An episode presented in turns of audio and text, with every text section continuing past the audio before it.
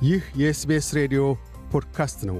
የሰፈራ መምሪያ መረጃ፣ ስለ አውስትሬልያ አኗኗር ሁነቶችና ታሪኮች በ SBS አማርኛ። አውስትሬልያ የእንስሳት አፍቃሪ አገርና ከዓለም በእንስሳት ባለቤትነትም ከፍተኛ ስፍራ ይዛ ያለች ናት። አውስትሬልያ ውስጥ የእንስሳትን ደህንነት መጠበቅ አግባብ ያለው ነገር ማድረግ ብቻ ሳይሆን የሕግ መስፈርትንም የተላበሰ ነው።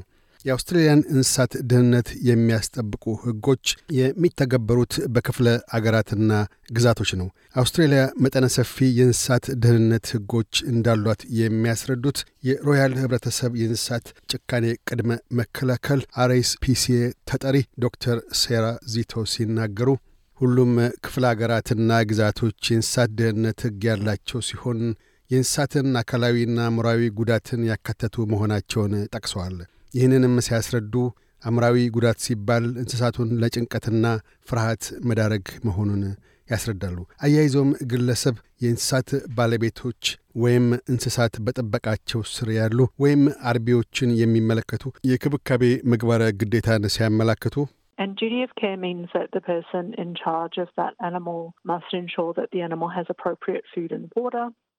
የክብካቤ ምግባረ ግዴታ ማለት የእንስሳቱ ባለቤት ወይም ጠባቂ የሆነ ለእንስሳት ቅድመ መከላከል ለማድረግ ጉዳትን ለመቀነስና ለደህንነታቸው በቂ የሆነ ውሃ፣ ምግብና የመኖሪያ ሁኔታዎችን ማቅረብ አለባቸው። እንዲሁም አስፈላጊ ሲሆን ወደ እንስሳት ሐኪም ዘንድ መውሰድ ይጠበቅባቸዋል።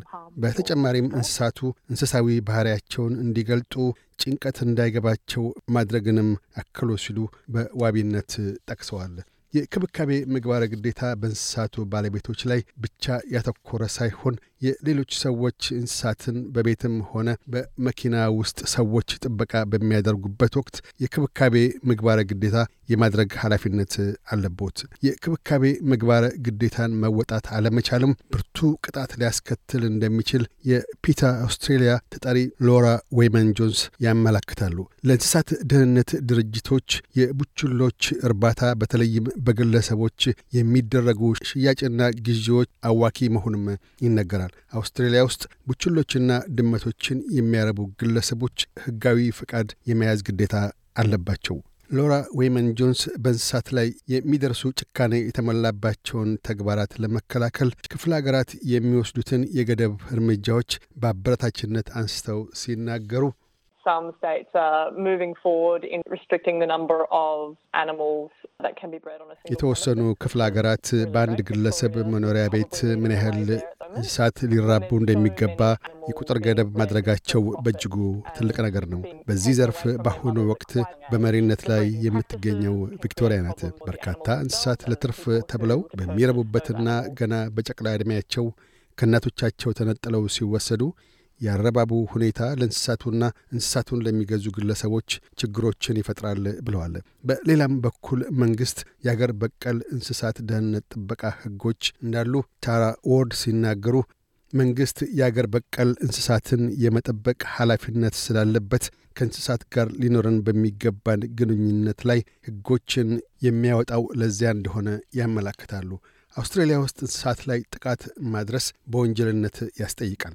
የዱር እንስሳት ከሆኑት ውስጥ በቤት እንስሳትነት ለመያዝ እንደየክፍለ አገራቱ ሕጎች ይለያያል። ወይዘሮ ዎርድ የዱር እንስሳት ደህንነትን አስመልክቶ ግለሰቦች የቆሰሉ ወይም ስቃይ ላይ ያሉ እንስሳትን ለመታደግ ሲሉ ፈቃድ ሳያስፈልጋቸው እንስሳቱን ወደ እንስሳት ሐኪም ወይም ባለሙያ ዘንድ ማድረስ ይችላሉ። በሌላ በኩል ዶክተር ዚቶ የእንስሳት ደህንነት ጥበቃን አስመልክቶ በእንስሳቱ ላይ ለሚደርሱ ቀጥተኛ የጭካኔና የማግለል ድርጊቶች እንደ ክፍለ አገራቱና ግዛቶቹ ሕጎች ቢለያዩም ለመቀጮ እንደሚዳርግ ሲያስገነዝቡ In New South Wales, the maximum jail term is five years. In Queensland, it's seven years. WA, five years under the Animal Welfare or Prevention. በእንስሳት ደህንነት ወይም በእንስሳት ላይ የጭካኔ ድርጊቶች ቅድመ መከላከል ድንጋጌ መሰረት ኒው ሳውዝ ዌልስ ውስጥ ከፍተኛው የእስራት ጊዜ አምስት ዓመታት ነው። ኩዊንስላንድ ውስጥ ሰባት፣ ምዕራብ አውስትራሊያ ውስጥ አምስት ዓመታት ናቸው። እንዲሁም ተጨማሪ መቀጮዎች አሉ። ለምሳሌ ያህል በግለሰብ ደረጃ ከ200 ሺህ ዶላርስ በላይ በኮርፖሬሽን ደረጃ ከአንድ ሚሊዮን ዶላርስ በላይ የገንዘብ መቀጮ ያስከትላል። እነዚህ ከጭካኔ ጋር የተያያዙ ድርጊቶች ሲሆኑ እንስሳቱን በመደብደብ ለኅልፈተ ሕይወት ማብቃትን ወይም ሌላ አይነት የከፋ ድርጊቶችን መፈጸምን የመሳሰሉትን ያካትታል ብለዋል። በእንስሳት ላይ የሚደርሱ ጭካኔ የተሞላባቸው ተግባራትን ወይም የማግለል ድርጊትን ሪፖርት ማድረግ ይጠበቃል። ሪፖርት ለማድረግም ወደ RSPCA org au በማምራት በቅድሚያ contact የሚለውን ተጭነው በማስከተልም ሪፖርት ክሩሊቲ የሚለውን በመጫን ሪፖርት ማድረግ ይችላሉ።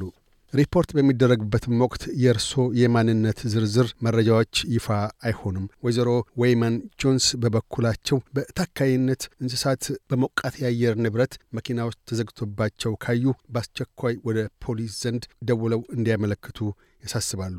እንዲሁም የታመሙ የቆሰሉ ወይም ተገልለው የተጣሉ እንስሳት ከገጠሙትም ለ24 ሰዓታት ግልጋሎት ወደሚሰጠው Wildlife Rescue Australia በስልክ ቁጥር 1300 596 457 መደወል ይችላሉ።